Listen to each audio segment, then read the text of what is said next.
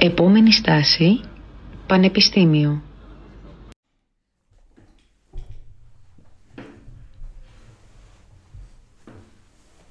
Εγώ ή εσύ. You can go. Ωραία. Περίμενε, μου αρέσει το άλλο. Είναι φοβερό. Γεια σας και καλώς ήρθατε σε άλλο ένα επεισόδιο του podcast μας Στάση Πανεπιστήμιο. Εγώ είμαι η Όλια. Και εγώ είμαι ο Φίλιππος και σήμερα μαζί μας έχουμε την Κατερίνα από το Καλησπέρα. τμήμα Αγγλικής Φιλολογίας του ΕΚΠΑ. Καλησπέρα Κατερίνα, τι κάνεις; Γεια σας παιδιά, πολύ καλά. Είναι η πρώτη φορά εδώ πέρα στον αέρα. και λέω αυτό πόσο περίεργο πρέπει να είναι. Αλλά νομίζω μετά το συνηθίζεις. Εντάξει. Είναι... Δουλεύετε. Ναι, ναι, ναι. Ναι, ναι, Δουλεύετε. ναι, ναι. Καταρχήν να σε ευχαριστήσουμε πάρα πολύ για το χρόνο που αφιερώνεις Ναι, να μας όντως. απαντήσεις σε κάποιες ερωτήσεις. Ε, ναι, και εγώ ευχαριστώ. Πραγματικά μόλις έμαθα από την Όλια, που είμαστε μαζί σε μια ομάδα θελοντική, ότι κάνει κάτι τέτοιο, ενθουσιάστηκα. Μακάρι να υπήρχε όταν εγώ ήμουν τρίτη ηλικίου. Αυτό θα πω μόνο. Thank you, thank you. We appreciate it very much. Ωραία, τότε θα θέλεις να μας πεις μάλλον δύο λόγια για τον εαυτό σου, άμα θες για αρχή, έτσι; Ναι, ναι, φυσικά.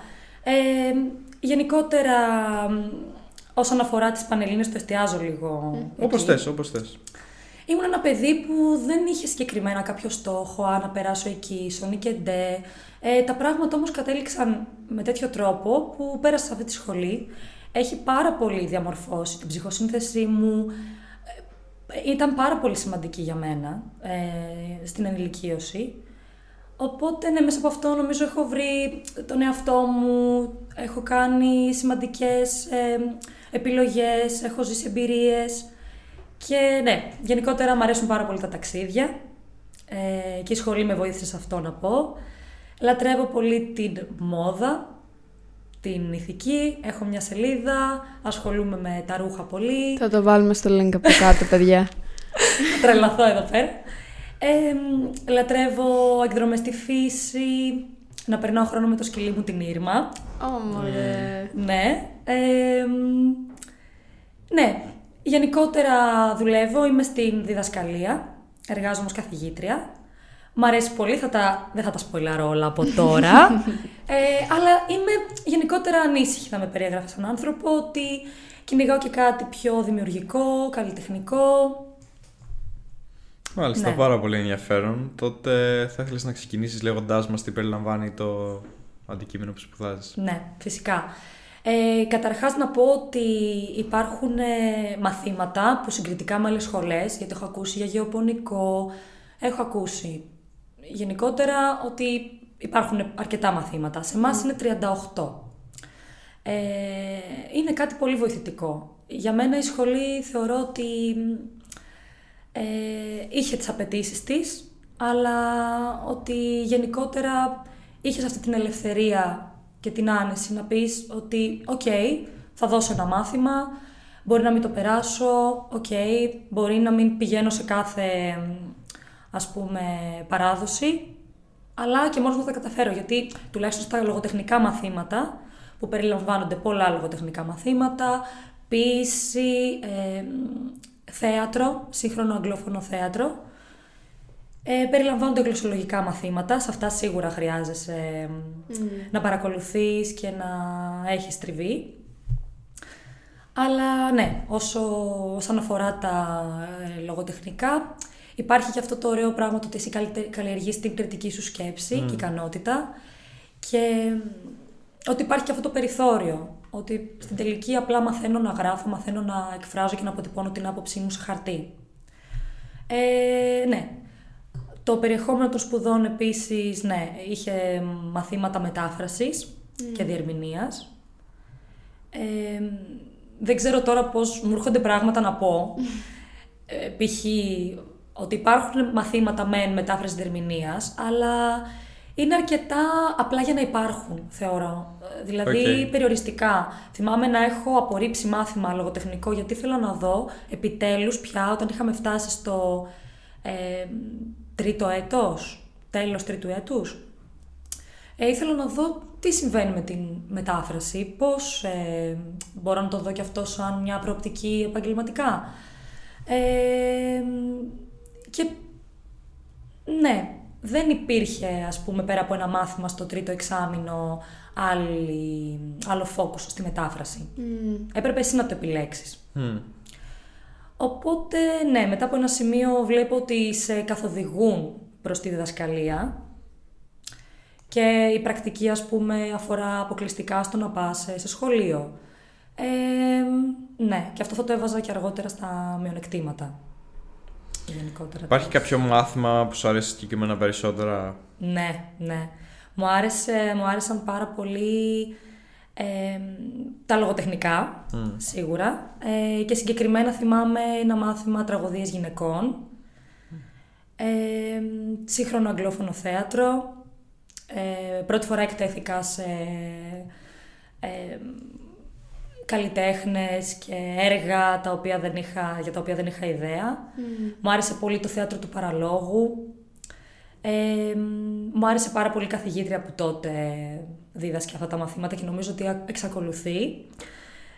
Έχουν παίξει πάρα πολύ ρόλο γενικότερα οι καθηγητές. Ε, τους έβλεπα πολλούς σαν, πολλές βασικά, σαν πρότυπα, ε, γιατί ήταν οι γυναικείες φιγούρες αυτές που με επηρέασαν. Ε, μ, ναι, Μεγαλώνοντας, βέβαια, καταλαβαίνω ότι για μια συγκεκριμένη καθηγήτρια που τότε τη θαύμαζα, γιατί μαζί της έμαθα βασικές έννοιες όπως φεμινισμός, όπως πατριαρχία. Ε, ναι, τη θαύμαζα πάρα πολύ. Μεγαλώνοντας κατάλαβα ότι το μάθημα ήταν ε, αρκετά πολιτικοποιημένο, οπότε σίγουρα αυτό θα μπορούσε να ενοχλήσει άλλους ανθρώπους. Για μένα ήταν βοηθητικό γιατί δεν είχα εκτεθεί σε τέτοια ερεθίσματα. Και από την οικογένειά μου και από το σπίτι μου και, και από το περιβάλλον μου κλπ. Σαν μικρό παιδί κιόλας. Ε, οπότε είχε παίξει πολύ ρόλο αυτή η καθηγήτρια. Μεγαλώνοντας κατάλαβα ότι μ, κάποιες απόψεις της μπορεί να είναι... Ε, με βρίσκουν πλέον βασικά αντίθετη. Αλλά όσο μπορώ να θυμηθώ το impact που είχαν πολλοί άνθρωποι από τη σχολή σε μένα, ε, η- άλλη μια καθηγήτρια η οποία δίδασκε ποίηση και ήταν πάντα ένας άνθρωπος ήρεμος, ε, ακόμη και στο στυλ της, ο τρόπος που ντυνότανε, με είχε εμπνεύσει πολύ, ήταν αυτή που με έστειλε Εράσμους, οπότε της είχα και μια δυναμία. Και μ, άλλη μια καθηγήτρια την οποία πραγματικά τη λατρεύω, ε, μ, που δίδασκε το... Όχ, χαμουλίζει. Καλά πήγε αυτό. Σου λέω, είτε το, το πειράζει. είχαμε πει. Αυτό θα είναι στα bloopers. Εννοείται. Όχι, θα φτιάξει, θα φτιάξει. Γιατί σπουδάζουμε μηχανική Χαμούλης.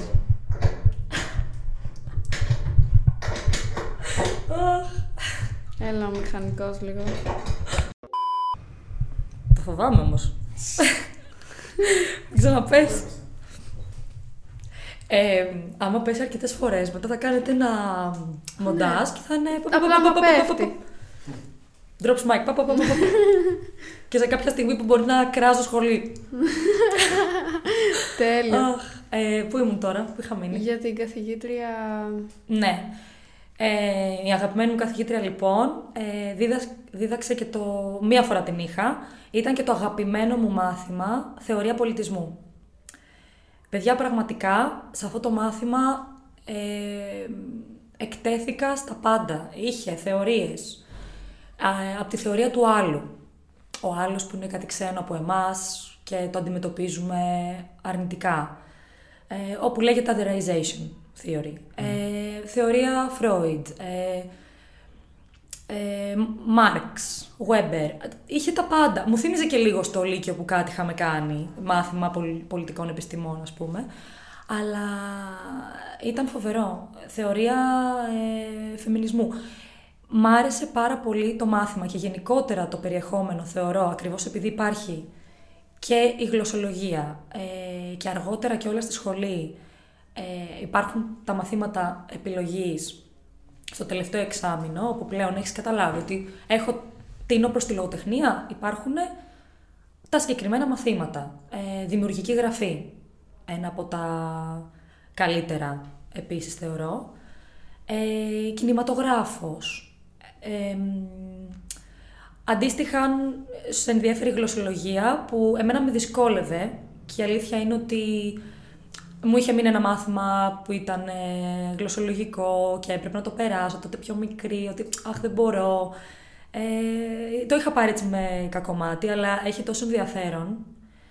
Ε, μπορώ να πω και από ένα φίλο μου που είναι στην Ολλανδία και κάνει μεταπτυχιακό στη γενική γλωσσολογία ότι έχει και αυτός ο κλάδος πολύ ε, ενδιαφερον Ναι, ακόμη και εκεί υπήρχαν μετά μαθήματα πολύ ε, ενδιαφέροντα, ψυχογλωσσολογία και δεν θυμάμαι κάτι άλλο αλήθεια είναι, γιατί δεν το, το είχα επιλέξει, που μπορούσες πραγματικά να, να πάρεις ε, πολύτιμες mm. βάσεις. Έχεις διαπιστώσει κάποια, να το πω, διαφορά μεταξύ των περιεχόμενων σπουδών όσον αφορά στο ΕΚΠΑ σε σχέση με το πώς είναι, πούμε, άμα έχεις κάποιους φίλους στο εξωτερικό που σπουδάζουν εκεί αγγλική φιλολογία, του σου λείπει κάτι εδώ ή έχεις κάτι παραπάνω που δεν το έχεις στο εξωτερικό, μήπως άμα έχεις δει διαφορά Υπάρχει κάτι που σου λείπει, που βλέπεις ότι έχεις παραπάνω, σαν ε... μάθημα ή στο πώς είναι organized φάση, η δομή; Ναι, έχω σε αυτό να, να σχολιάσω πραγματικά ότι θεωρώ οι καθηγητές και γενικότερα το περιεχόμενο των σπουδών και η δουλειά που γίνεται στη σχολή αυτή είναι πάρα πολύ καλή. Ε, Όντας φοιτήτρια πρώτη φορά σε αυτή τη σχολή, δεν είχα κάποιο μέτρο σύγκρισης. Όταν όμως πήγα Εράσμους ε, στην Πορτογαλία, στο Πανεπιστήμιο του Πόρτο, και ήμουν μαζί με τη φίλη μου, ε, εκεί πραγματικά έμεινα έκπληκτη με το... Εκτίμησα πολύ παραπάνω το τι μαθαίνουμε και το τι ε, επίπεδο έχει η σχολή εδώ. Ε, υπήρχαν, υπήρχε ένας καθηγητής ο οποίος ήταν πάρα πολύ καλός και εκεί στο, στην Πορτογαλία διδάχτηκα το, ε, το μάθημα λεγόταν Ιρλανδικές σπουδές. Είχε και πάρα πολύ ενδιαφέρον, μιλούσε για την ιστορία της Ιρλανδίας, κάναμε κείμενα, James Joyce, ε, αγαπημένος. Ε, Παρ' όλα αυτά, το έβλεπα και μέσα στην τάξη, όπου με την φίλη μου πραγματικά κάναμε, το λέω τώρα σαν φοιτήτρια, τη λιγότερη προσπάθεια. Δεν, αν πατούσαμε και πάλι, ε, πραγματικά δεν είναι ότι πήγαμε εκεί και αυτό το εξάμεινο διαβάζαμε. Ελάχιστα. Πάθαμε λίγο ένα πανικό, ένα άγχος λίγο πριν τις εξετάσεις, ότι μα τι κάναμε, πώς γίνεται να το αφήσαμε έτσι και τώρα πώς θα γίνει και ε, πρέπει να περάσουμε τα μαθήματα, η αντιστοίχηση κλπ. Ε, πραγματικά ε, και αυτό, ακόμη και αυτό το άγχος που είχαμε, που είχε βάση γιατί δεν είχαμε προετοιμαστεί, ε, είδα, είδα στην πράξη πώς και τα διαγωνίσματα και οι εργασίες και όλα ε, και ο τρόπος ενδεχομένως αξιολόγησης ήταν ε, διαφορετικός. Νομίζω ήταν πολύ πιο επίοικης εκεί. Mm. Σκεφτείτε ότι εμείς χωρίς να έχουμε προσπαθήσει ιδιαίτερα και να έχουμε διαβάσει, ίσως λίγο αυτό το που παθαίνουμε όλοι λίγο αυτή την έκρηξη διαβάσματος τρεις μέρες πριν δώσω ένα μάθημα και το ανοίγω τώρα και βλέπω σημειώσεις και Spark Notes. Να, ξέρετε, να ξέρουν τα παιδιά που θα περάσουν αγγλική ότι Spark Notes is your friend. Θα βλέπετε πολλές φορές. Α, αυτό το μάθημα, σιγά μην κάτσω να διαβάσω. Δεν προλαβαίνω να διαβάσω όλα τα βιβλία. Παίρνω εκεί τα sites, βλέπω και κάποια, διαβάζω και κάποια papers κλπ. Και πραγματικά μπορείς όντως να δώσεις το μάθημα, να το περάσεις, να το περάσεις και με καλό βαθμό. Ε, φυσικά έχει να κάνει και με, τον, με την δική σου γνώση αγγλικών, με το τι είδους διάβασμα μπορείς να κάνεις, γιατί εγώ πιστεύω ότι μπορείς να κάνεις και πολύ ποιοτικό διάβασμα και ας είναι μέσα σε τρεις μέρες. Ε, μπορούμε να κάνουμε πολλά εμείς οι άνθρωποι, αν μας βαρέσει. ναι, πολύ σωστό. Το άγχος. Ε, οπότε ε, έπρεπε να δείτε πραγματικά τι, τις φάτσες μας που αρχίσαμε να ρουλιάζουμε στο δωμάτιο με τη φίλη μου τη Δάφνη ότι έχουμε πάρει τον καλύτερο βαθμό. Είχαμε σε όλα τα μαθήματα mm. τους καλύτερους βαθμούς και λέγαμε τι δεν διαβάζαμε καν, τι γίνεται. Ε, μας είχαν καλά προετοιμάσει, θεωρώ, στο να σταθούμε και σε ένα περιβάλλον στο εξωτερικό. Ε, Παρ' όλα αυτά, ε, αντίστοιχη εμπειρία που είχα από φίλη που είχε πάει στο Άμστερνταμ, Εράσμους, ήταν τελείως διαφορετική. Υπήρχε, ήταν τα πράγματα πολύ πιο απαιτητικά, πολύ περισσότερη οργάνωση, τακτικές εργασίες και υποχρεωτικές και δεν ήταν όλα ρόδινα. Δηλαδή θυμάμαι να μου έχει πει φίλη μου ότι έκανα το ποδήλατο, ήμουν εκεί στο Άμστερνταμ, αλλά είχα και το άγχος μου, ε, Μμ. μπορεί να ρίχνω και το κλάμα μου και υπήρχε Ναι. γενικότερα άλλη. Ναι, ήταν άλλη εμπειρία για εκείνη. Και το ίδιο ξέρω και από τον φίλο μου που ήταν ε, στο Birmingham ε, Erasmus, ότι εκεί τα πράγματα ήταν πιο Αυστηρά. αυστηρά. Μμ. Μάλιστα. Πολύ ωραία. Εσύ για ποιο λόγο διάλεξες την αγγλική φιλολογία; Λοιπόν, εγώ γενικότερα μέχρι Δευτέρα ηλικίου, μέχρι πρώτη ηλικίου ήμουνα στον κόσμο μου. Δεν είχα κάποια αίσθηση. Α, θετική, θεωρητική. Το μόνο που ήξερα είναι ότι μ' αρέσει να γράφω πολύ, να μιλάω, έχω φαντασία και μέχρι εκεί. Οπότε είχα στο μυαλό μου σχολές, τις οποίες και δήλωσα όπως ε, ψυχολογία, αγγλική φιλολογία, δημοσιογραφία και δεν είχα στο μυαλό μου έναν στόχο απόλυτο και ότι πάμε εκεί.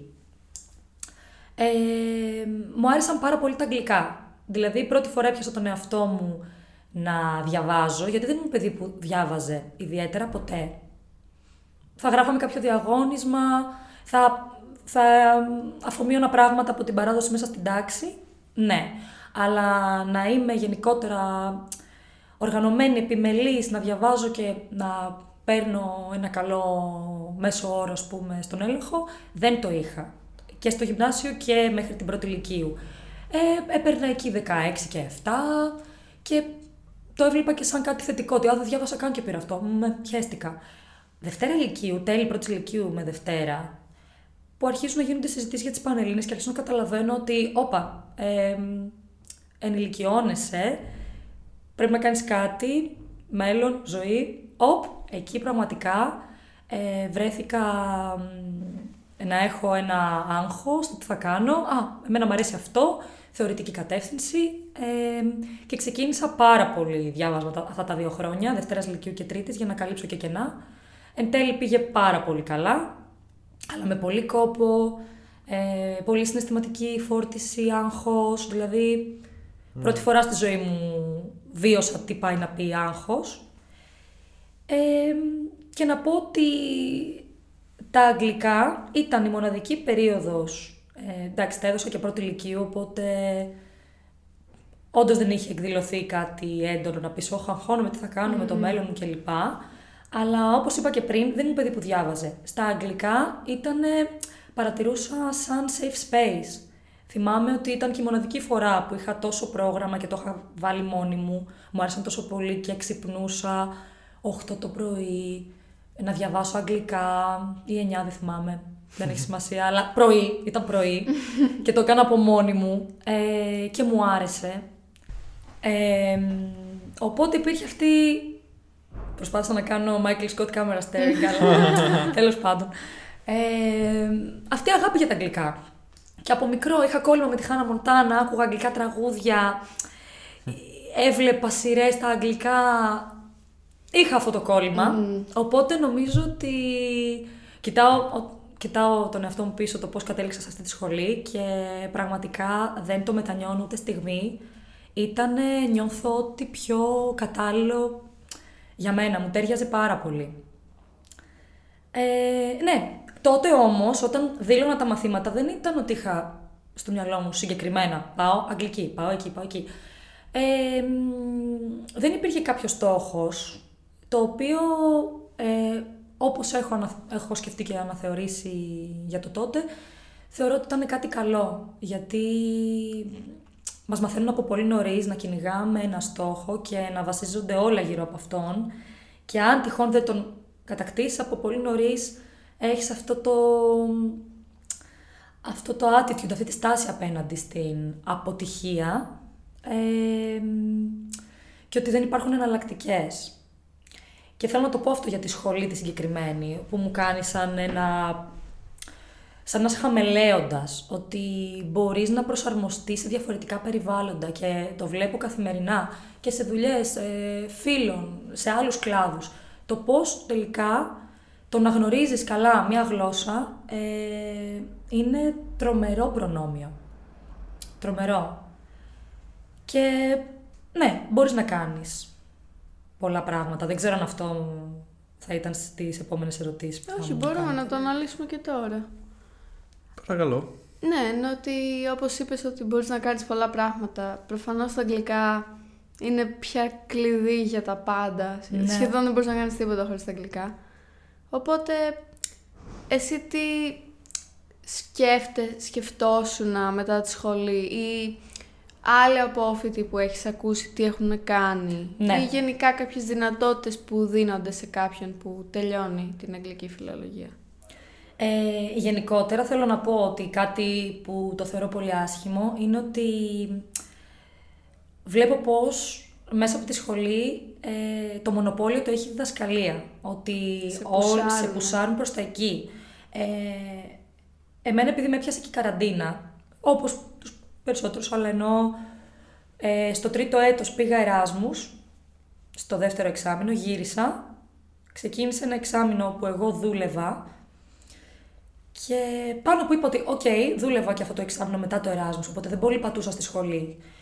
Ε, λέω τώρα πάμε να φοκουσάρουμε γιατί έχουν μείνει λίγα μαθήματα και το τελειώνουμε να το, να το πάρουμε και το πτυχίο στην ώρα του και μια χαρά. Ε, έσκασε η καραντίνα και πραγματικά υπήρξε αυτή η πίεση γιατί σε έσπρωχνα στην πρακτική. Ήταν τότε καραντίνα μαζί με την πρακτική που είναι μόνο σε σχολεία να σημειώσω. Εγώ πραγματικά το άκουγα και μου γύριζαν τάντερα, να το πω και έτσι. Τι λέτε, εγώ δεν θέλω να πάω στο σχολείο πρακτική, τι να- μου προκαλούσε άγχος η σκέψη.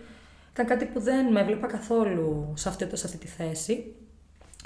Και επέλεξα να μην κάνω πρακτική. Και α, εκεί ήθελα να πω ότι η εναλλακτική ήταν να διαλέξεις το μάθημα της ε, μετάφρασης. Οπότε εγώ σκέφτηκα, ωραία Κατερίνα, πάμε την αφαιρετική μέθοδο, να, δούμε, τι, να βρεις τι είναι αυτό που θέλεις ακριβώς μέσα από τη σχολή να κάνεις, ε, μέσα από το να δεις τι δεν θέλεις σίγουρα να κάνεις. Οπότε τότε η, πλα- η πρακτική δεν ήταν μέσα σε αυτά που θα ήθελα. Ε, ευτυχώς η αλήθεια είναι ότι πολλά μαθήματα που εστίαζαν στη διδασκαλία δεν υπήρχαν. Και είναι πολύ αστείο γιατί παιδιά πάρα πολλές φορές αυτό που ακούω είναι που έχεις σπουδάσει εσύ, αυτό που έχεις σπουδάσει, δασκάλα κλπ. Και θέλω να τους πω, παιδιά, δεν έχουμε ιδέα. Πραγματικά. Ε, είναι πολύ συγκεκριμένα τα βήματα που κάνεις και προς το τέλος. Ε, όλο το focus στη σχολής στην αρχή είναι ποίηση, λογοτεχνία, ε, διαπολιτισμικότητα. Υπήρχαν και τέτοια μαθήματα. Κάποια επιλογή επίσης σε ελληνικά που ξέχασα να αναφέρω. Ε, κυρίως από το τμήμα της ψυχολογίας, ε, ΦΠΨ, ναι, υπήρχαν κάποια μαθήματα όπως σχολική ψυχολογία, εξελικτική ψυχολογία που θυμάμαι είχα επιλέξει. Ε, Evolutionary psychologist δεν είχατε σαν μάθημα επιλογή; Ναι, ναι, ναι, στα ελληνικά. Ε, και θυμάμαι ότι ήταν ε, πολύ ενδιαφέρον τότε. Ένα άλλο μάθημα που ήταν πρώτο έτος και το μετανιώνω, νομίζω είχα επιλέξει και μια ε, φι- ε, λογο- λογοτεχνία, κάτι λογοτεχνικό αλλά στα ελληνικά και δεν ε, εν τέλει μου άρεσε. Και φιλοσοφία. Ναι. Ε, οπότε να, να σημειώσω ότι δεν υπήρχε focus στην ε, διδασκαλία τόσο πολύ. Και είναι σαν ξαφνικά που αυτό, ε, δηλαδή πολλοί καθηγητές που ήταν στην κατεύθυνση λογοτεχνία, γλωσσολογία, ε, έκραζαν τους άλλους καθηγητές και έλεγαν «Μα δεν γίνεται να σας πρόχνουν όλους προς τα εκεί και να κάνετε αυτό και μπορείτε να κάνετε τόσα ωραία πράγματα ε, μέσα από αυτή τη σχολή και όλοι πάτε εκεί». Και παιδιά, αυτή είναι η πραγματικότητα, ότι οι περισσότεροι ε, πάμε εκεί. Εγώ λοιπόν τότε δεν είχα επιλέξει να κάνω πρακτική, είχα επιλέξει να δω τη μετάφραση και τη διερμηνία. Μου άρεσε σαν μάθημα, αλλά κατάλαβα ότι θέλει να εξειδικευτείς. Δηλαδή, νομική ορολογία, ε, ιατρική ορολογία, να κάνεις μεταπτυχιακό και να ασχοληθείς με αυτό. Και σίγουρα μπορεί να βρεις ε, δουλειά και οτιδήποτε, δεν ξέρω. Ε, Οπότε εσύ έχεις κατασταλάξει τώρα αλλά ή έχεις κάποιο. θα, θα σας πω. Όχι, αλλά είμαι σε ένα καλύτερο δρόμο θεωρώ. Πάντως κατάλαβα ότι η μετάφραση δεν θα μου άρεσε να πω ότι α, θέλω να ασχοληθώ με αυτό. Έτσι λοιπόν ε, πέρασε η καραντίνα, ήρθε το καλοκαίρι, τελείωνα τη σχολή, αλλά ήθελα να ξεκινήσω να εργάζομαι ε, και να δω τη διδασκαλία, πώς είναι. Γιατί έβλεπα ότι γενικότερα αυτό είναι που επικρατεί. Ε, ήρθε λοιπόν και η δεύτερη καραντίνα. Εγώ ξεκίνησα να δουλεύω σε φροντιστήριο και ξεκίνησα να κάνω και ιδιαίτερα μαθήματα αγγλικών μόνη μου. Για να δω λοιπόν πώς θα πάει. Εκεί λοιπόν είδα ότι στο ιδιαίτερο μάθημα μ' άρεσε πάρα πολύ. Είχα και ένα μαθητή που ακόμη τον έχω και ήταν. Είχαμε φοβερή από την πρώτη στιγμή χημεία. Ήτανε... Είναι και μικρό παιδί. Οπότε εκεί κατάλαβα ότι όπα μου αρέσει. Μου αρέσει το πώς μπορώ να κάνω χιουμοράκι, το πώς μπορώ να σκεφτώ δημιουργικούς τρόπους να εξηγήσω οτιδήποτε, ένα γραμματικό φαινόμενο, το λεξιλόγιο κλπ. Και την ίδια στιγμή ήμουν σε ένα φροντιστήριο που ακολουθούσες μια γραμμή. Ότι δουλεύουμε έτσι, κάνουμε αυτό, σε αυτή την τάξη, σε εκπαιδεύω για να ξέρεις τι και πώς. Την πρώτη χρονιά λοιπόν, επειδή ήμασταν και από καραντίνα και από προσωπικά θέματα, ε, εγώ δεν αισθανόμουν γενικότερα καλά.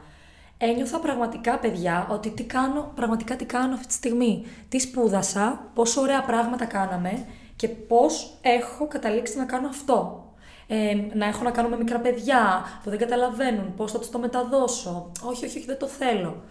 Ε, Παρ' όλα αυτά, πήρα το χρόνο μου πριν το αποκλείσω κλπ. Ε, συνέχισα τη δεύτερη χρονιά, εκεί παρατήρησα να αλλάζει πάρα πολύ ε, ο τρόπος σκέψης μου, σκέψης μου. Κατάλαβα ότι και εγώ ήμουν σε μια άλλη φάση με τον εαυτό μου. Ε, είχα κάνει δουλειά πολύ και είχα εξελιχθεί σε πράγματα και αυτό μου άρεσε πάρα πολύ. Οπότε άρχισα να το σκέφτομαι πιο σοβαρά και έλεγα Κατερίνα, είναι πάρα πολύ ωραίο το ότι είσαι στον κλάδο της δασκαλίας και υπάρχουν κάποια προνόμια αυτή τη στιγμή τα οποία δεν υπάρχουν ενδεχομένως σε άλλες δουλειές, όπως το να το καλοκαίρι σου... Είναι δικός σου. Ναι, ναι. Βέβαια, ε, με τι κόστος, ότι Συνήθως τι κάνουν οι καθηγητές, μπαίνουν ταμείο ανεργίας, όπου όμως τα χρήματα αυτά, αν δεν, δεν έχεις κανένα αποταμίευση, αν τα περιμένεις και δεν έχεις κάτι στην άκρη, χάθηκες. Γιατί μπαίνουν μετά από δύο μήνες. Μπορεί κάποιος άλλος όμως, γιατί εγώ αυτό έχω καταλάβει ότι θέλω από τη ζωή μου, μας πρόχνουν να βρούμε την τέλεια δουλειά, υπάρχει λίγο επικρατεί αυτή η νοοτροπία και νομίζω ότι είναι λίγο πιο των γονιών μας και των παλαιότερων γενιών. Ότι βρες αυτό το ένα πράγμα να κάνεις το πάθος σου και να το αγαπάς. Γιατί να είναι μόνο ένα. Εμένα με περιορίζει αυτό. Ε, οπότε και οι σκέψεις στην αρχή για το αν θα κάνω μεταπτυχιακό και πάνω σε τι θα είναι, ένιωθα να με περιορίζουν τα πρώτα δύο χρόνια. Τώρα είμαστε στην τρίτη χρονιά. Ε, γιατί δεν μπορώ να, να σκεφτώ ένα πράγμα και να εξειδικευτώ. Νιώθω ότι θέλω να κάνω πολλά πράγματα ε, διαφορετικά. Σιγά σιγά όμως ένιωθα ότι υπάρχουν και στο περιβάλλον μερεθίσματα τα οποία σου δείχνουν ότι ε, μπορείς να συνδυάσεις πράγματα. Έτσι λοιπόν, ε, τη δεύτερη χρονιά σκέφτηκα το καλοκαίρι σου, είναι δικό σου, θα έχεις την, κάνει την αποταμίευσή σου, θα μπεις ταμείο, θα πας ας πούμε σε εθελοντικά προγράμματα που εν τέλει πήγα σε ένα στο εξωτερικό, πήγα και στις διακοπές μου. Ε, και γενικότερα μπορείς να κυνηγάς αυτό, το να ασχολείσαι παράλληλα και μέσα στη χρονιά ή έστω τα καλοκαίρια με άλλα πράγματα που σε ενδιαφέρουν. Ε, η θεία μου, η οποία και μου έμαθε αγγλικά και έδωσα τα πτυχία μαζί της, ε, μου είχε πει ότι πάρα πολλοί συναδελφοί της έχουν την ε, διδασκαλία σαν δεν ξέρω ποια λέξη να χρησιμοποιήσω, μπαλαντέρ. Κάνουν κάτι που πραγματικά αγαπούν, γιατί ας πούμε έχει από τη σχολή τη συγκεκριμένη, ε, μπορείς να κάνεις ένα μεταπτυχιακό π.χ. στη δημιουργική γραφή. Και μετά να ασχοληθείς με αυτό, να γράψεις τα δικά σου βιβλία. Ε, μπορείς να ασχοληθείς και με publishing. Αν σου φαίνεται ας πούμε δημιουργικό και ωραίο, φυσικά και να ασχολείσαι παράλληλα με αυτό. Οπότε μου έλεγε Κατερίνα, υπάρχουν πολλοί που μπορείς να κάνεις δύο πράγματα. Κάνουν ταυτόχρονα creative writing ας πούμε και διδασκαλία. Ε, κάνουν ψυχολογία και διδασκαλία. Μετάφραση, διδασκαλία. Οπότε το βλέπω γενικότερα αυτό. Μ' αρέσει. Μέσα στη δεύτερη χρονιά λοιπόν άλλαξε ο τρόπος που έβλεπα τη διδασκαλία και κατάλαβα ότι τι θέλω στη ζωή μου, απλά τη θέλω συνδυαστικά και με άλλα πράγματα. Έτσι λοιπόν το καλοκαίρι πήγα στην Πολωνία, σε ένα πρόγραμμα Erasmus Plus εκτός του πανεπιστημίου, σε αυτό μπορεί να πάει οποιοδήποτε. Το λέω γιατί μπορεί και κάποιοι να μην το ξέρουν. Μακάρι δηλαδή και εγώ να το ήξερα νωρίτερα. Ε, καλοκαίρια, ας πούμε, πρώτου έτους, δεύτερου, θα το είχα σίγουρα επιλέξει. Ε, είχε θέμα την ε, συναισθηματική νοημοσύνη και την έμφυλη βία. Όπως ξαναλέω, είχα πάρει πολλά ερεθίσματα από τη σχολή πάνω σε έμφυλα ζητήματα και με ενδιαφέρε πολύ. Εκεί λοιπόν ε, ήταν εκπαιδευτικό πρόγραμμα. Μας έκαναν training ώστε εμείς εδώ να γυρίσουμε. Ήταν αυτό το εβδομαδιαίο ή ήταν Solidarity Corps φάση. Όχι, ήταν, ήταν δέκα Α, okay. Ναι, ναι, ναι. Ε, που, που και αυτά είναι πολύ ενδιαφέροντα και θα ήθελα κάποια στιγμή σίγουρα. Ε, ήταν πολύ ωραίο το πρόγραμμα, έμαθα πολλά πράγματα, μετά είχες να τα εφαρμόσεις σε, ως μέρος του, της διασποράς των ιδεών, dissemination, να κάνεις εσύ κάτι δικό σου. Έκανα ένα δικό μου project που αφορούσε την παρενόχληση. Και εκεί ξαφνικά εκτέθηκα στην ιδέα του «Wow, υπάρχει και αυτό γενικά το potential ε, σαν ε, επαγγελματική προεπτική. Το να κάνεις εσύ facilitate, ε, να κάνεις workshops, ε, επιμορφωτικές δράσεις ή να ασχολείσαι εσύ με project management, ε, project creation και όλα αυτά. Και γενικότερα από το καλοκαίρι είχα στο μυαλό μου ότι θα συνεχίσω τη δουλειά μου γιατί θέλω να εργάζομαι και να βγάζω τα χρήματά μου. Αλλά μου άνοιξε τα μάτια στο ότι κατάλαβα ότι από πολύ νωρίς στη σχολή με ενδιέφερε αυτό το κομμάτι. Ανθρώπινα δικαιώματα, τα έμφυλα ζητήματα και αποφάσισα ότι θέλω να κάνω μεταπτυχιακό πάνω σε κάτι τέτοιο το οποίο ναι, συχνά σκεφτόμαστε αμέσως τι, τι επαγγελματική απορρόφηση θα έχει, τι θα κάνω. Ε, πλέον είμαι αρκετά σίγουρη στο ότι μπορείς, ε, αν ακολουθείς κάτι που πραγματικά σε ενδιαφέρει και έχεις την όρεξη να ασχοληθείς, να το διαβάσεις κλπ, ότι θα βρεις τόσους δρόμους, τόσα μονοπάτια και θα καταλήξεις εκεί που όντως θα νιώθεις ότι προσφέρεις, θα νιώθεις καλά. Ε, οπότε, ναι, για μένα αυτό το κομμάτι της δασκαλίας σκέφτηκα πώς μπορεί να, να πάρει μια άλλη μορφή ενδεχομένως.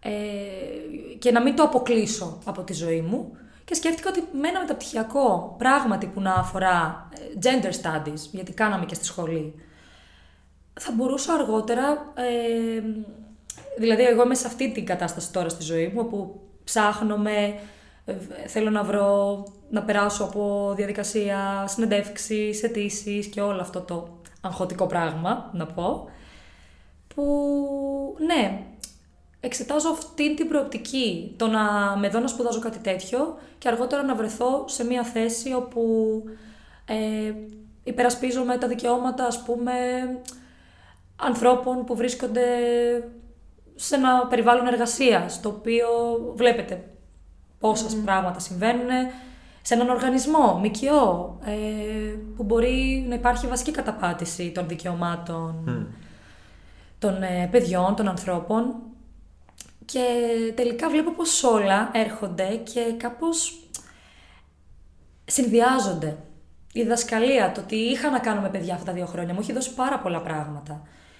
Και αν έχω να δώσω μια συμβουλή, είναι παιδιά πραγματικά μην αποκλείσετε το οτιδήποτε. Εγώ ήμουν ναι, πιο ναι. αρνητική στο... και μου άρεσε που μου άλλαξε η ζωή τη γνώμη και για τη δασκαλία και για το πώς το έβλεπα, γιατί τώρα κατέληξα στο να σκεφτώ το ότι wow, με βλέπω ε, mm. όντως εγώ να κάνω leading και να διδάσκω και να έχω επιρροή σε ανθρώπους απλά με, με μια άλλη μορφή, με, μια καινούργια μορφή από αυτή που, είχα μέχρι, που είχε ναι. μέχρι τώρα. Που και αυτή μ' αρέσει. Ε, τώρα που ανέφερες μετά... βέβαια... Α, ναι, ναι, συγγνώμη, όχι. Όχι, ήθελα να πω, αφού τελειώσει το που θες να πεις, για το μιας και ανέφερες ως αρνητικό τη διδασκαλία. Ναι. Αν έχεις κάτι άλλο που έχεις παρατηρήσει, ας πούμε, ότι πέρα από τη διδασκαλία, ότι αυτό υπάρχει αυτό το channeling, αν θες, αυτό το πρόξιμο των φοιτητών προς αυτήν την κατεύθυνση, τι άλλο πιστεύεις ότι μπορεί να είναι κάτι αρνητικό; Στη σχολή γενικά ναι, ή ναι. όσον αφορά τη διδασκαλία; Στη σχολή, στη σχολή, ναι. Στη στη σχολή. Ε, κάτι άλλο αρνητικό. Είναι τόσο... Έχω τόσο εκτιμήσει το πόσα μου έχει προσφέρει η σχολή εμένα και πόσο ρόλο έπαιξε στη δική μου εξέλιξη. Αντίστοιχα, μπορείς να συνεχίσεις με τα θετικά μου. Θες να πεις, άμα έχεις να ναι. πεις ότι πιστεύεις ότι. Σίγουρα θα μου έρθει κάτι. Ε, εντάξει, έχει να κάνει με τους καθηγητές. Δεν μπορούν όλοι να σε εμπνεύσουν όπως μίλησα νωρίτερα. Ε, υπήρχαν και καθηγητές ε, που βέβαια, αν πήγαινα σήμερα στο αμφιθέατρο, νομίζω ότι θα είχαμε πολλά θέματα. Είμαστε πιο μικροί, δεν έχει διαμορφωθεί το ίδιο ε, η κριτική μας ικανότητα, το να, το να κοιτάμε τις πίσω τις λέξεις, κάτι που συνέβη αργότερα στη ζωή μου πολύ πιο έντονα. Οπότε δεν μπορώ και να ανακαλέσω πράγματα. Μόνο από την καθηγήτρια που σας είπα, που τότε ας πούμε αυτή ε, ήταν το μοναδικό ερέθισμα, το πρώτο βασικά ερέθισμα ε, για το τι συμβαίνει. Έχουμε πατριαρχία κλπ. Ε, μεγαλώνοντας όμως, ε, ανακαλώ στην μνήμη μου ότι είχε εκφράσει ομοφοβικές απόψεις. Κάτι τώρα το οποίο δεν, ε, δεν καταλαβαίνω πώς θα μπορούσαμε να βρισκόμαστε σε μία αίθουσα και να μην έχει μιλήσει κανείς να πει κάτι ε, που μπορούσε εκείνη να αναφέρει. Οπότε, ναι, η ανάμνηση μου από καθηγητές ήταν ότι α, μπορεί κάποιος να είναι πολύ βαρετός, ε, κάποια καθηγήτρια πολύ απαιτητική, η οποία ποτέ δεν πήρα μάθημά της, γιατί ήθελα όμως, αλλά δεν ήμουν ψυχικά στη θέση να πω ότι δεν μπορώ να το αντέξω. Ξέρω ότι αυτή η καθηγήτρια είναι πολύ απαιτητική και σε πιέζει, είναι πολύ, είναι πολύ αυστηρή, αλλά με αυτήν θα μάθεις. Αλλά ήταν τόσο αργά το ότι έμαθα για αυτήν την καθηγήτρια, δεν είχε τύχει να την έχω σε υποχρεωτικό μάθημα και ήταν προς το τέλος της σχολής που εγώ απλά ήθελα να τελειώνω, να πάρω το πτυχίο μου και δεν ήθελα να τσαλεντζάρω τον εαυτό μου. Ε, αυτό μου φαίνεται λίγο ενοχλητικό, το να θέλεις να πάρεις ένα μάθημα το οποίο ακούγεται τόσο ενδιαφέρον και να ε, σε αποθαρρύνει το ότι Ναι. είναι αρκετά αυστηρή Ναι, η ναι. καθηγήτρια ή ο καθηγητής. Και, Ή κάποια θετικά, άμα υποστήριξη. έχει να πεις. Ναι, το θετικό είναι ότι έχουν, έχουν καλές διασυνδέσεις με πανεπιστήμια του εξωτερικού για να πας Σημαντικό Εράσμους. αυτό, ναι. Γιατί έχω ακούσει από άτομα, γιατί όπου φταθώ και όπου βρεθώ φωνάζω, πηγαίνετε Εράσμους, είναι η καλύτερη εμπειρία της ζωής σας. Ε, δεν θα το ξεχάσω ποτέ. Ε, και βλέπω ότι σε άλλες σχολές δεν υπάρχει. Λέει, μα στη δική μου σχολή, άστα, δεν υπάρχει τίποτα, πας μόνο στη Φιλανδία. Ε, οπότε μου αρέσει αυτό το ότι έχουν τις ε, διασυνδέσεις τους για... σε πολλά πανεπιστήμια στην Ισπανία, στην Πορτογαλία, στην Αγγλία και ναι, ένιωσα ότι υπήρξε στήριξη τότε από την καθηγήτρια για να μας... Πολύ σημαντικό Ναι. αυτό. για να πάμε. Εντάξει. Ε, αργότερα βέβαια νομίζω κάτι που της είχα στείλει εκ των υστέρων για τη σχολή, κάποια βοήθεια, κάτι να μου στείλει, ε, να μου υπογράψει για μία αίτηση, δεν το θυμάμαι ακριβώς τώρα, δεν μου είχε στείλει ποτέ πίσω και δεν ασχολήθηκε, ενώ είχα πει να στείλω σε εκείνο τον καθηγητή που μας είχε κάνει το μάθημα εργανικών σπουδών από το Πόρτο. Λέω, μπα, αλλά στείλω, δεν χάνω και κάτι. Και εκείνος μέσα σε μία μέρα μου είχε στείλει αυτό που ήθελα. Ε, ναι, ήταν συστατική επιστολή, τώρα το θυμήθηκα για, για ένα πρόγραμμα επιμορφωτικό. Ε, ναι, και το είχε στείλει επιτόπου. Είναι ανάλογα που πέσεις. Ναι, οπότε ε, θεωρώ ότι είναι πολύ θετικό το ότι έχουν αυτές τις διασυνδέσεις και έχεις μέσα από τη σχολή την ευκαιρία αυτή να πας σε Εράσμους και να πας σε μια πόλη ε, πανέμορφη και να δεις και ένα πανεπιστήμιο και να συγκρίνεις. Ναι, μεν εμείς δεν είχαμε, είδα αυτό, εκτίμησα τη, τη δουλειά που ναι, έκανα στη ακούς σχολή μου. όμως και εμπειρίες άλλων. Πώς Ναι, πήγε ο άλλος στην ακριβώς, Αγγλία, στην ακριβώς. Ολλανδία. Και να πω ότι παρόλα αυτά, παρόλο που είδα το, το ότι α, εδώ γίνεται ενδεχομένως καλύτερη δουλειά, ε, έτσι τύχαινε στο εξάμεινο που θα έκανα εδώ, τα μαθήματα να, να μην μου φαίνονταν και τόσο ενδιαφέροντα, να σας πω την αλήθεια. Και Και- χάρηκα πολύ που είχα την ευκαιρία να δω, να παρακολουθήσω το μάθημα Ιρλανδικών Ναι. ε, σπουδών.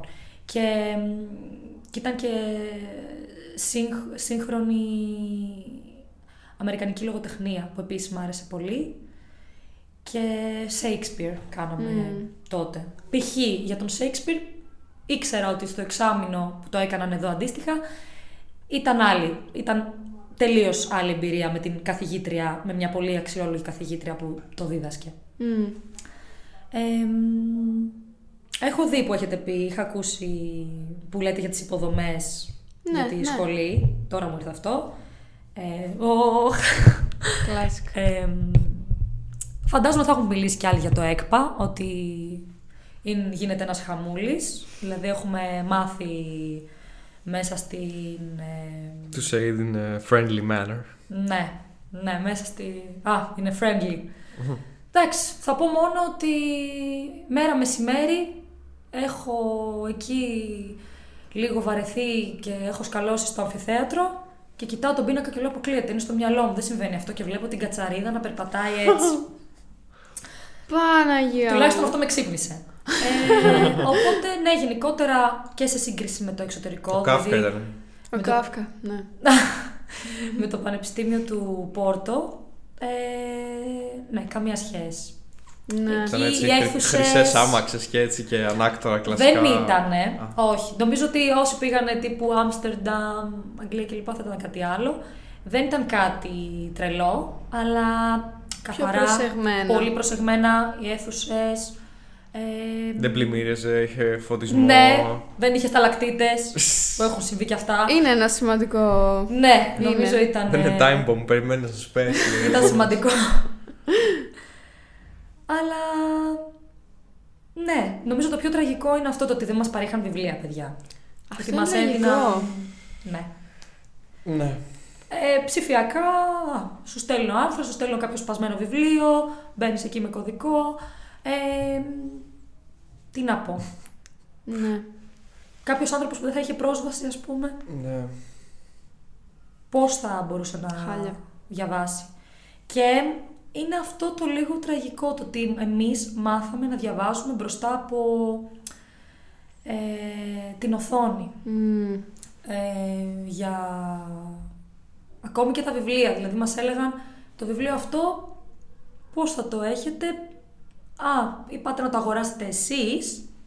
Γι' αυτό θέλω να πω που ανέφερα πριν ότι πολλές φορές δεν διάβαζα τα βιβλία. Ε, Ε, ναι, και άμα το είπα με δεν έναν μπορείς τρόπο να που τα μπορεί να αγοράσεις. ακουστεί ότι «Ω, χαίστηκε, δεν διάβαζα τα βιβλία». Παιδιά, έπρεπε να τα αγοράσεις τα βιβλία για να, το, να τα διαβάσεις. Ναι. Οπότε αν υπήρχε ένα βιβλίο που μου φαινόταν τόσο ενδιαφέρον, έλεγα ναι, πάω να το αγοράσω και να το διαβάσω και μετά να διαβάσω και τις ε, αναλύσεις και τις σημειώσεις και όλα και να πάμε να το δώσουμε το μάθημα. Αλλά σου έστελναν το e-book. Ένα, ένα βιβλίο λογοτεχνικό 300 σελίδες. Να το διαβάσεις, το e-book. Οπότε αντί γι' αυτό, τι έκανα εγώ πολλές φορές, διάβαζα σημειώσεις που είχαν βγει Ε, και λογικό. papers και λοιπά. Και ήταν πολύ βοηθητικά. Μμ. Το περίμενε αυτό μπαίνοντα στη σχολή. Γενικά είχες κάποιες προσδοκίες, είχες ακούσει κάτι άλλο για το πώς είναι η φάση με τις σπουδές. Ήταν όπω το περίμενες, απογοητεύτηκες. Γενικά τι ήταν, ας πούμε. Ε, δεν είχα ιδέα από κανέναν, τίποτα. Ε, οπότε πραγματικά δεν ήξερα τι να περιμένω. Και μ, είναι αυτό, χρόνο με το χρόνο και μέσα από εμπειρίες και αυτό το ότι βρέθηκα σε ένα άλλο πανεπιστήμιο για να συγκρίνω. Ε, αντίστοιχα βρέθηκαν και άλλοι φίλοι μου σε ένα άλλο πανεπιστήμιο για να συγκρίνουν. Και υπήρχε αυτός ο διάλογος και συνε, η συνεχής ε, αμφισβήτηση. Α, αυτό είναι έτσι, ο, μ, είναι καλό. Όχι, είναι όμως τελικά καλό ή δεν είναι. Ε, οπότε, ναι, μπήκα χωρίς να έχω κάποια άποψη. Ξεκίνησα με το να έχω μια αρνητική άποψη για ένα μάθημα και για ένα καθηγητή. Και Ναι. μετά από δύο εξάμεινα να τον έχω σε κάποιο άλλο μάθημα και να αναθεωρώ. Οπότε, ναι, ήταν μόνη μου το ότι αντιλήφθηκα και το πώς κατάλαβα αργότερα να με εξυπηρετούν πράγματα τα οποία δεν έχω διδαχθεί. Η αλήθεια είναι ότι υπάρχουν λόγια καθηγητριών που ακόμη μου έχουν μείνει μετέπειτα στη ζωή μου και με έχουν ε, επηρεάσει πολύ θετικά. Οπότε θέλω να το τονίσω και αυτό, ότι πέρα από το τι μας μετέδωσαν σαν γνώση, ένιωσα ότι από συγκεκριμένους, ε, συγκεκριμένα άτομα στη σχολή, ε, μεταδόθηκαν και αξίες ε, και πρότυπα, τα οποία για μένα ήταν υγιή σαν παιδί έτσι έφηβο που εκτέθηκα σε αυτά.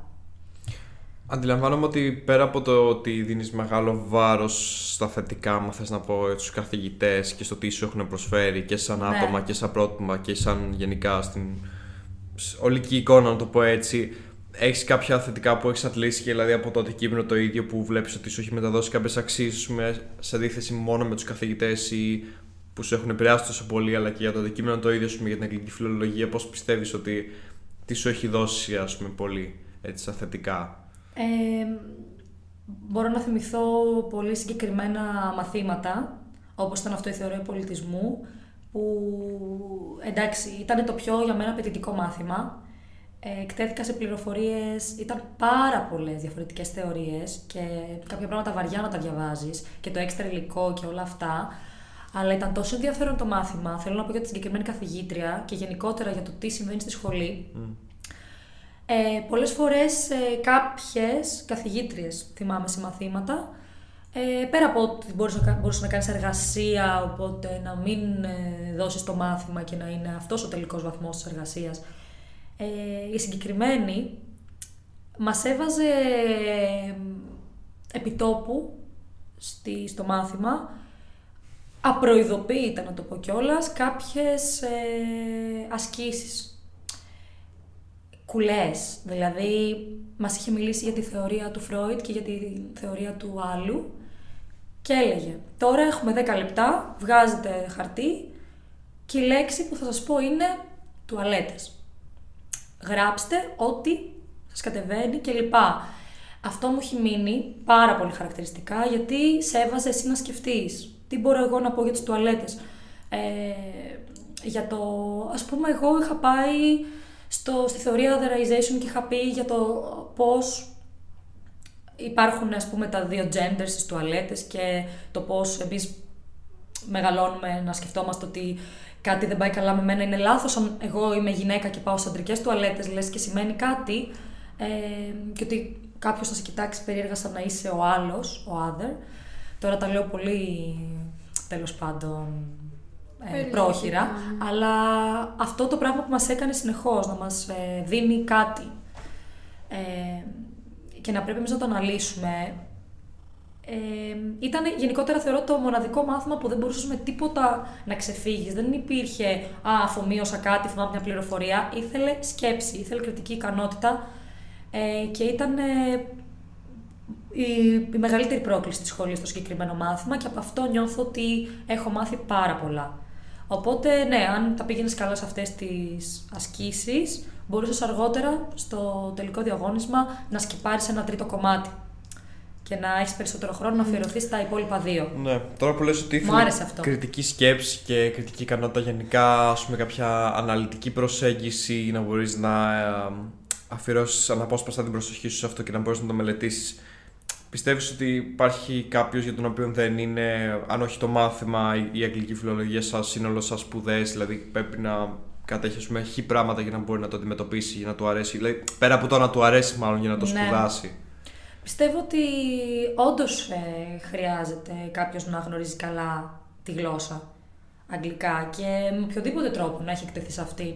Σας λέω δηλαδή, εγώ από, πιο, από μικρό παιδί, μέσα από σειρές, μέσα από τραγούδια, όταν έφτασα και κατέληξα εκεί, δεν το καταλάβαινα, αλλά μου ήταν πολύ οικία η γλώσσα, γιατί όλα τα μαθήματα ε, γίνονται στα αγγλικά. Είναι από τα περισσότερα. Μιλάμε, σημειώνεις λέξεις που μπορεί να τις ακούς και να μην τις ξέρεις. Και εκεί μέσα μαθαίνεις. Ε, είναι και αστείο. Τα πρώτα, το, το πρώτο έτος και όλα πάνε να σε ψαρώσουν λίγο. Σου κάνουν ένα τεστ. Α, πού βρίσκεστε, ε, C2 επίπεδο αγγλικών. Και σου λένε ότι α, πρέπει να προσπαθήσετε, γιατί αν δεν. Α, θα είναι πολύ δύσκολα. Ε, μ, και θεωρώ ότι ναι, σε αυτό έχουν δίκιο. Χρειάζεται να έχεις καλή γλω- γνώση της γλώσσας και να έχεις και συνεχή τριβή. Δηλαδή, από τη στιγμή που μπήκαμε μέσα, δεν το καταλάβαινα κι εγώ, αλλά παίζει ρόλο για να έχω τώρα τη σχέση που έχω με τα αγγλικά και να μπορώ να έχω κάνει ό,τι έχω κάνει και σε προγράμματα και στο Erasmus που πήγαμε, που εκεί είδα πόσο πιο δύσκολο ήταν για άλλα παιδιά και Έλληνες και από άλλες χώρες. Το ότι δεν είχαν αυτή την τριβή, δεν, είχαν, δεν ήταν από αυτή τη σχολή, τους ήταν πάρα πολύ δύσκολο. Ε, και πολλές φορές κάναμε τον μεταφραστή ε, με τη φίλη μου. Οπότε, ναι, για να μπορέσεις και εσύ ε, σαν άτομο το ίδιο ε, να εξερευνήσεις μέσα σου την άποψή σου και όλα αυτά, ε, πρέπει να είσαι διατεθειμένο να, να χωθείς στον τρόπο Ναι. σκέψης. Δηλαδή όλα γίνονται στα αγγλικά. Πραγματικά μου συμβαίνει πλέον στη ζωή μου και πολλές φορές νιώθω ότι μία ιδέα μπορώ να την εκφράσω πιο εύκολα στα αγγλικά και να μιλήσω παρά στα ελληνικά. Πολλές στιγμές συμβαίνει αυτό. Ε, ή να μιλάω έτσι λίγο υβριδικά. Να λέω κάτι και μπαμ, να πετάω τη λέξη, ναι, και εγώ. απλά γιατί μου έρχεται πρώτα η λέξη στα αγγλικά. Ναι, όχι, και εγώ το ίδιο παρατηρώ στον αυτό μου καλός κακός τελευταίο. Ότι έχω ίσως μεγαλύτερη οικειότητα από τα, με τα αγγλικά από ότι Ναι. έχω με τα ελληνικά. Και. Ναι.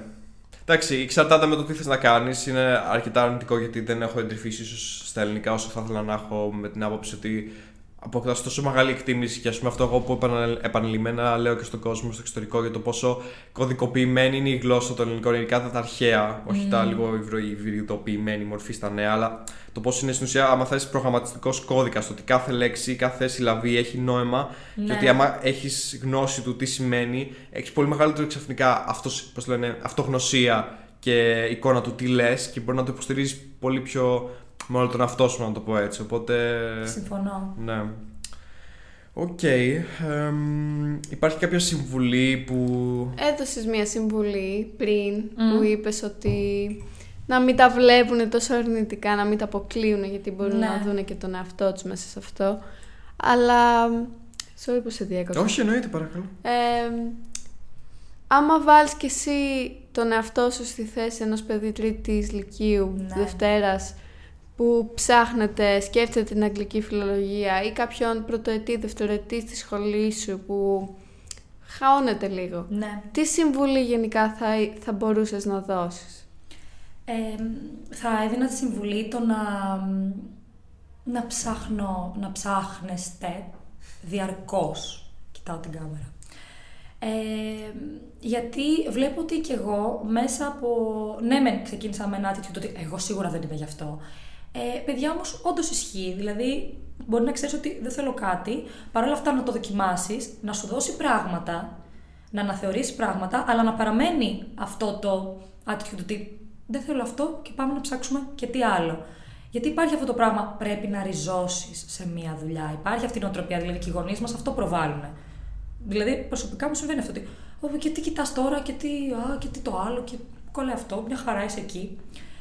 Ε, και η συμβουλή που θα έδινα είναι ότι αν βλέπετε ότι το έχετε με κάτι, υπάρχουν ερεθίσματα στη σχολή, δηλαδή και μαθήματα θεάτρου που κάναμε, θα μπορούσαν να εμπνεύσουν κάποιο παιδί και να ασχοληθεί μετά με αυτό. Ε, γενικότερα να ψάχνονται. Και σε αυτό το σημείο ήθελα να πω, γιατί πριν μίλησα μόνο για το κομμάτι που με ενδιαφέρει πολύ, ε, οι σπουδές ε, φίλου, υπάρχει και ένα άλλο τεράστιο κεφάλαιο και έχω την πολύ καλή μου φίλη που κάνει μεταπτυχιακό στο digital marketing και βλέπω ότι ανεβαίνει πάρα πολύ γενικότερα αυτός ο κλάδος.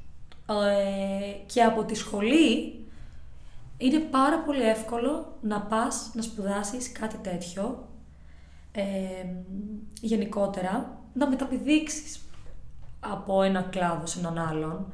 Γι' αυτό λέω ότι σε βοηθάει η γλώσσα.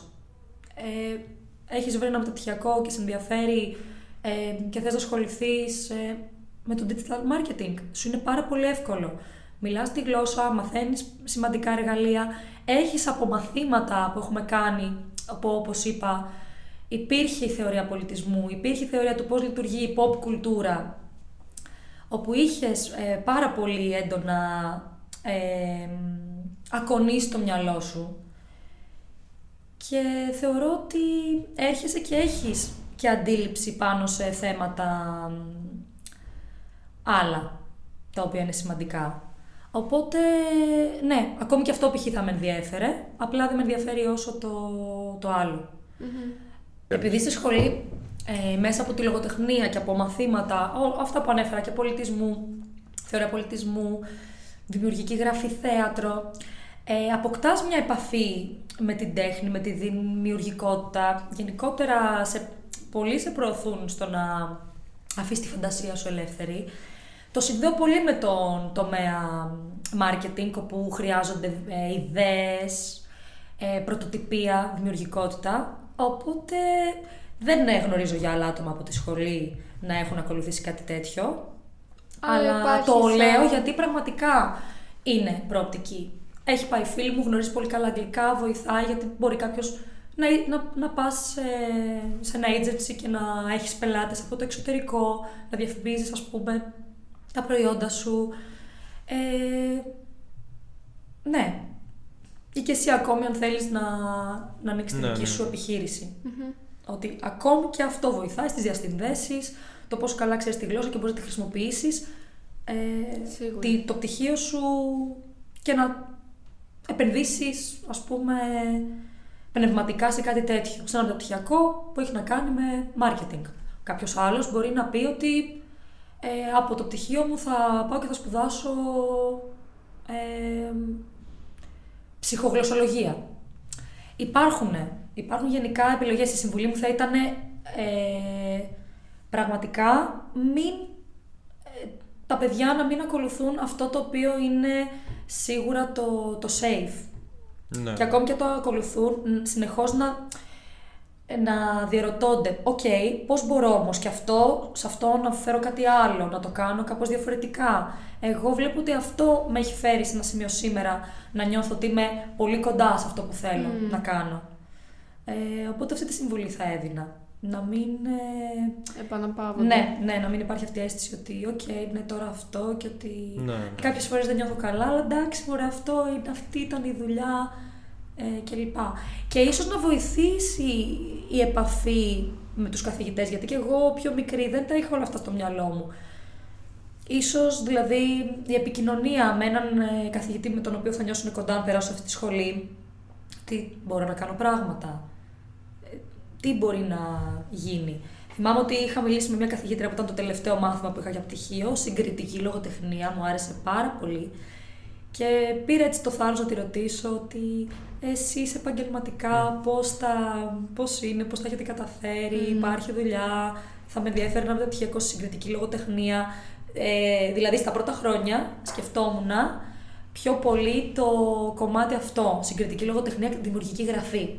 Χαίρομαι που δεν βιάστηκα τελικά να πάω σε κάτι τέτοιο ε, και τώρα έχω φτάσει σε ένα σημείο που είμαι πολύ σίγουρη γιατί υπάρχει αυτή η τάση. Τελειώσαμε το, το, τη σχολή και τρέχουμε, λες και τρέχουμε να προλάβουμε το, το λεωφορείο με τέτοιο άγχος. Το μεταπτυχιακό, το επόμενο βήμα και πάλι και πάλι. Και μετά φτάνεις εκεί κάπου ίσως 30 και λες: Έχω κάνει όλα αυτά, έχω κάνει όλα αυτά, αλλά τι γίνεται τελικά, τώρα τι κάνω; Για μένα είναι ναι. πολύ σημαντικό το να πας και να δουλέψεις.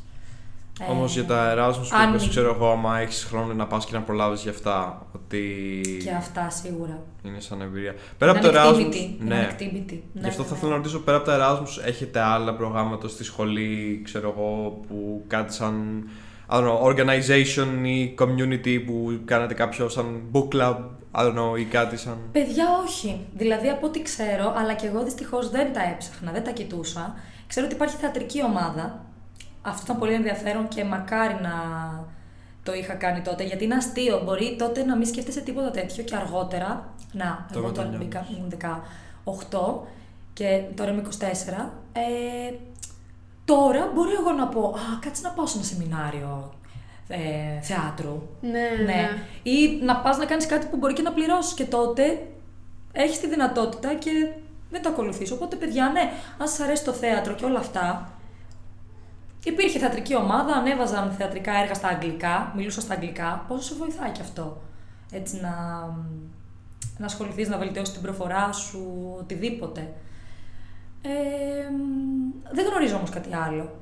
Ναι, δεν γνωρίζω κάτι άλλο. Αλλά έχω δει κατά καιρούς, και αυτό είναι το συμβουλή και όταν τελειώσουμε, όταν τελειώσετε παιδιά, να μπαίνετε να βλέπετε. Μπορεί να εμφανιστεί κάποιο πρόγραμμα εγώ εκεί είχα βρει ένα που γι' αυτό είχα χρειαστεί τη συστατική επιστολή. Ήταν ένα πολύ ωραίο τύπου summer camp στο Πανεπιστήμιο του Εδιμβούργου.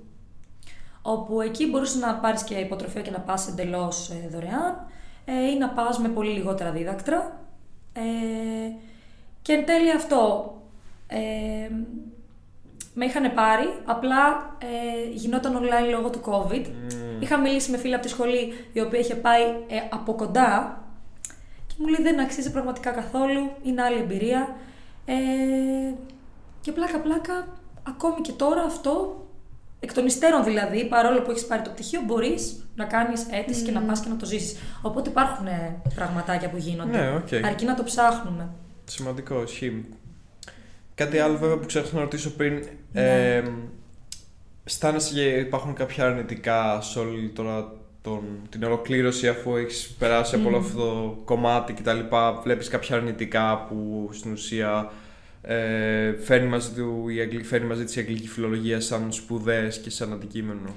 Ε, ο προβληματισμός μου είναι ότι δεν ξέρω αν φταίει η σχολή για αυτά ή αν ε, είναι δικό μου το θέμα, το ότι εγώ δεν έχω κατασκα- κατασταλάξει σε κάτι. Ε, συνδυασμός. Δη- δεν θέλω και να με στήσω στον τοίχο. Γιατί καταλαβαίνω ότι καταρχάς δεν έχουμε όλες τις ίδιες δυνατότητες. Δηλαδή, μπορεί ένα παιδί όντως να έχει σκεφτεί κάτι να το ενδιέφερε στο και λίγο και να πήγαινε αμέσως μετά τη σχολή για μεταπτυχιακό. Ε, εγώ δεν την είχα αυτή τη δυνατότητα. Ξεκίνησα και τη δουλειά θεωρώντας ότι θα αποταμιεύσω χρήματα κλπ. Αυτό τελικά ήταν πάρα πολύ δύσκολο. Ακριβώς γιατί δεν είχα καταλήξει σε ένα συγκεκριμένο μεταπτυχιακό και ότι θα θέλω να κάνω αυτό εκεί τότε. Άρα αποταμιεύω και είμαι πάρα πολύ focused. Οπότε έβλεπα πόσο δύσκολο είναι στην καθημερινή ζωή με, τα, ε, με όλες τις υποχρεώσεις να ε, αποταμιεύω χρήματα κλπ. Αλλά σίγουρα υπάρχει και το πρόβλημα του ότι δεν σου, οι ίδιοι δεν σου εκφράζουν. Θα έπρεπε εγώ να πιάσω την καθηγήτρια να της πω. Θα, δεν, δεν υπάρχει αυτή η πρωτοβουλία.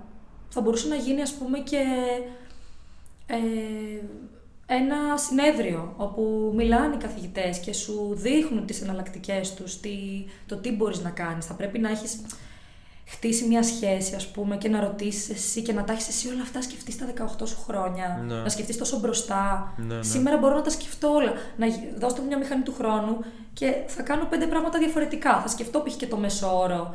Ε, α, για, γιατί να είσαι καλυμμένη, να μην έχεις αυτό το άγχος, να, να ήμουν καλυμμένη, να μην έχω αυτό το άγχος.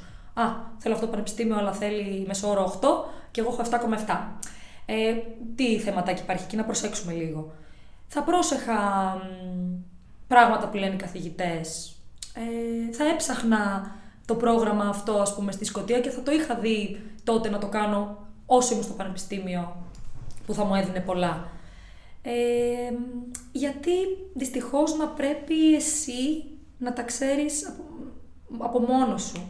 Γι' αυτό και έδωσα αυτή τη συμβουλή ότι μην κάθεστε εσείς ήσυχοι ψάξτε, γιατί εγώ αυτό δεν έκανα. Ε, και στο περιβάλλον μου δεν, δεν το κάναμε γενικότερα σαν παιδιά, σαν έτος. Ότι α, υπάρχει αυτό, δες το, ναι, μπορούμε να πάμε και εκεί και σε αυτό το συνέδριο ε, και λοιπά. Ε, και το έδωσα σαν συμβουλή περισσότερο γιατί δεν ξέρω κατά πόσο θα αλλάξει αυτό μέσα στα επόμενα χρόνια. Οπότε στον εαυτό μας μπορούμε να βασιστούμε. Ναι, ναι. Στο τι θα ψάξουμε και στο τι ευκαιρίες μπορούμε να καλύψουμε. Ναι, πάντα.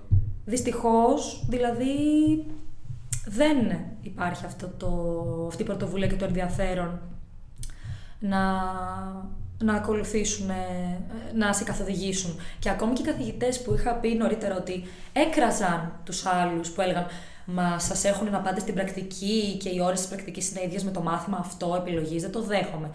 Ότι υποτιμούσαν ότι αυτό που κάνουν τώρα εκεί, να πάτε στο σχολείο, να κάνετε αυτό, ενώ εδώ έχουμε να κάνουμε τα λογοτεχνικά μαθήματα και εγώ είμαι μαζί τους. Αλλά σκεφτείτε ότι ακόμη και αυτό ήταν στο πλαίσιο του ότι ας κράξω τι κάνουν εκείνοι. Ε, και ότι ας σας πω πόσο καλύτερο θα ήταν να ακολουθήσετε μια τέτοια πορεία. Αλλά δεν έχει αφιερώσει και κανείς χρόνο να μας πει ότι ξέρετε τι, υπάρχει αυτό το πανεπιστήμιο, υπάρχει αυτό το μεταπτυχιακό. Εγώ αυτό έκανα. Μετά έκανα και διδακτορικό και γεια σας, είμαι εδώ. Αν θέλετε κάτι αντίστοιχο, υπάρχει επιλογή. Δεν χρειάζεται να πάτε σε ένα φροντιστήριο. Παρά μόνο μένανε σε αυτό ότι. Ναι. Κατάλαβα. Μμ. Δεν ξέρω αν εσύ έχεις κάτι άλλο να προσθέσεις. Όχι, εγώ, εμένα νομίζω με κάλυψες. Δεν ξέρω αν εσένα σου ήρθε κάτι άλλο κατά τη διάρκεια της συζήτησής μας. Μμ, ε, δεν μου έρχεται τώρα κάτι άλλο. Αλλά άμα μου έρθει μπορούμε να κάνουμε ένα... Follow-up, ναι, Ε, εννοείται. ναι, ναι, δεν ξέρω. Να... Κάτι. Α, επίσης δεν είπα αυτό και αυτό και αυτό. Και αυτό. Ε, να πω εγώ κάτι, μια ιδέα. Ευχαρίστω. Θα ήταν υπέροχο. Ε, καλά, το είπαμε και πριν. θα ήταν υπέροχο να, να υπάρξουν και άλλα άτομα από την ίδια σχολή, παιδιά. Και να πούνε, εγώ έχω άλλη άποψη. Ήταν, η σχολή ήταν σκατά και μπαμ. Ή να γίνονται debates εδώ πέρα. Ε, θα μου άρεσε και αυτό πάρα πολύ. Ναι. Μπορώ να το λάβουμε υπόψη μου. Να σίγουρα. το- Γιατί είμαι οργανώσουμε. σίγουρη ότι υπάρχουν άτομα που το βίωσαν τελείως διαφορετικά. Είμαι σίγουρη. Σίγουρα. Αλλά εγώ μίλησα για την δική μου εμπειρία. Τέλεια, Ναι. τέλεια. Και σας ευχαριστώ και πολύ. Εμείς Εμείς σας ευχαριστούμε, ευχαριστούμε. Κατερίνα. Ναι, ευχαριστούμε για το χρόνο που αφιέρωσες και εσάς το που, κοινό που Βέβαια. είδε το που μας βίντεο. παρακολουθείτε να Ελπίζουμε κάνετε... να σας... ναι.